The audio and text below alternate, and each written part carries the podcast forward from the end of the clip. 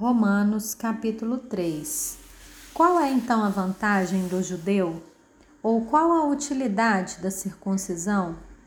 Muita, sob todos os aspectos, principalmente porque os judeus foram confiados os oráculos de Deus. Então, se alguns não creram, será que a incredulidade deles anulará a fidelidade de Deus? De modo nenhum. Seja Deus verdadeiro e todo ser humano mentiroso, como está escrito, para que sejas justificado nas tuas palavras e venhas a vencer quando fores julgado. Mas, se a nossa injustiça evidencia a justiça de Deus, que diremos? Seria Deus injusto por aplicar a sua ira? Falo em termos humanos. É claro que não. Do contrário, como Deus julgará o mundo?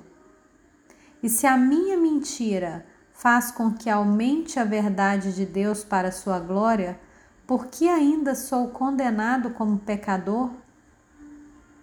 E por que não dizemos, como alguns caluniosamente afirmam, que o fazemos?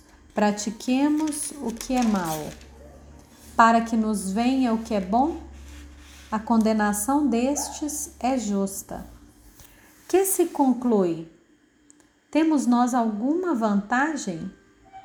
Não, de forma nenhuma, pois já temos demonstrado que todos, tanto judeus como gregos, estão debaixo do pecado, como está escrito. Não há justo, nenhum sequer, não há quem entenda não há quem busque a Deus. Todos se desviaram e juntamente se tornaram inúteis. Não há quem faça o bem, não há nenhum sequer. A garganta deles é sepulcro aberto, com a língua enganam, veneno de víbora está nos seus lábios. A boca eles a têm cheia de maldição e amargura. Os seus pés são velozes para derramar sangue. Nos seus caminhos há destruição e miséria. Eles não conhecem o caminho da paz. Não há temor de Deus diante de seus olhos. Ora, sabemos que tudo o que a lei diz é dito aos que vivem sob a lei, para que toda boca se cale e todo mundo seja culpável diante de Deus porque ninguém será justificado diante de Deus por obras da lei, pois pela lei vem o pleno conhecimento do pecado. Mas agora, sem lei, a justiça de Deus se manifestou, sendo testemunhada pela lei e pelos profetas.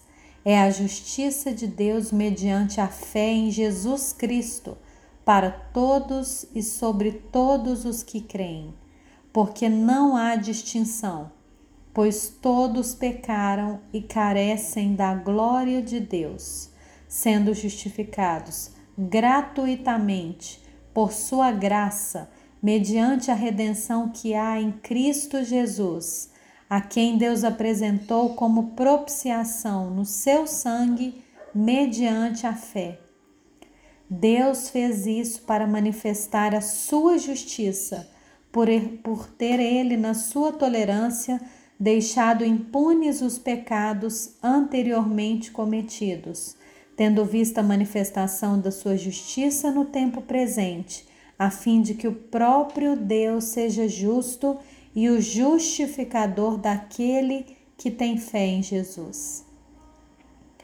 Onde então fica o orgulho. Foi totalmente excluído. Por meio de que? A lei das obras? Não. Pelo contrário, por meio da lei da fé. Concluímos, pois, que o ser humano é justificado pela fé independentemente das obras da lei. Ou seria Deus apenas Deus dos judeus? Será que não é também Deus dos gentios? Sim, também dos gentios, visto que Deus é um só, o qual justificará o circunciso a partir da fé e o incircunciso por meio da fé. Anulamos então a lei por meio da fé? De modo nenhum. Pelo contrário, confirmamos a lei.